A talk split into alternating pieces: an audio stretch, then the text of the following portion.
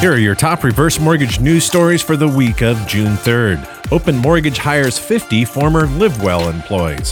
Financial regulators' view of the reverse mortgage is evolving and seeking a replacement for the LIBOR index. You're listening to episode 568 of HECM World Weekly, the nation's only weekly broadcast for the reverse mortgage professional. This is a win win win. Open Mortgage just hired 50 former LiveWell employees. As you know, LiveWell shut down suddenly earlier this month, and approximately 100 employees were left without a job. But at least half of them will be finding a new home. Included in their recent new hires are the Executive Vice President Bruce Barnes, Senior Vice President of Operations Jim Corey, and Senior VP of Wholesale and Correspondent Lending Josh Moran, names that are familiar to many of you, as well as former former sales and operations employees. They'll be helping Open expand their retail, wholesale, principal agent, and closed loan seller mortgage channels. This, according to a recent story in Housing Wire Reverse Review by Jessica Guerin.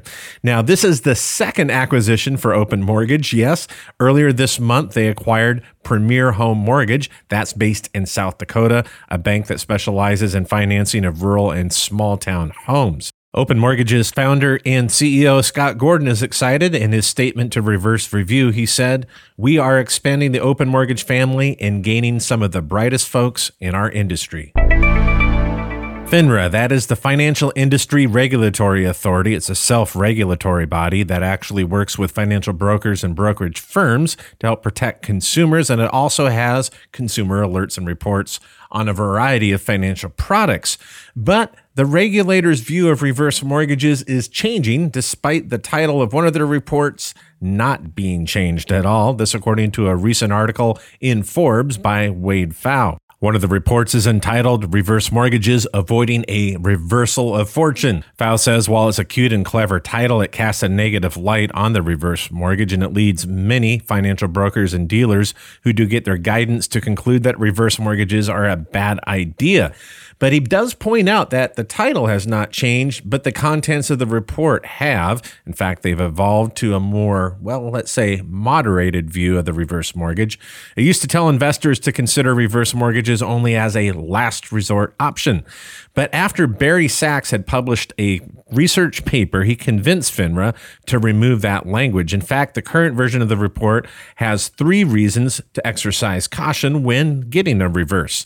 One is the upfront cost and ongoing interest. Fair enough. Second is it must be the primary mortgage on the home. That doesn't seem too difficult.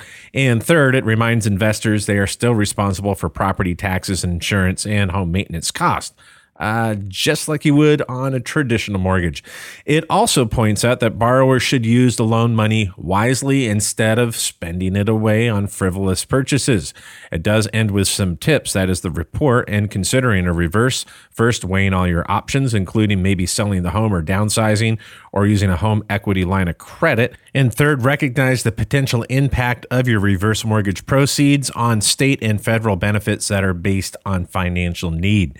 The report concludes with this sentence Finally, a reverse mortgage is generally not the right choice for those who want to leave their home to their heirs. In conclusion, the good news is that feedback, that is informed feedback to FINRA, has resulted in some moderated changes to the content when it regards the home equity conversion mortgage. And perhaps now would be a good time to change the title to reflect a more fair and balanced viewpoint.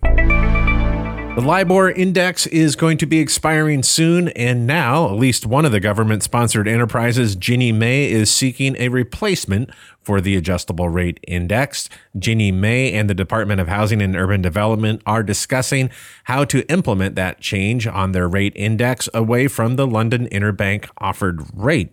Now, there was a presentation made during the NRMLA meeting in New York City by Michael Drayne, a man who is very familiar with the efforts to move to a new index, being the senior vice president at the Office of the President at Ginnie Mae. Now, international investigations actually show that the LIBOR was vulnerable and even in some cases being manipulated between the years 2003 and 12. As a result, Global regulators began to encourage financial institutions to move away from that index. This, according to a recent article in Reverse Mortgage Daily by Chris Clow. The Alternative Reference Rate Committee, which was formed in 2014 by the Federal Reserve Bank in New York, has the goal of replacing the index by 2021.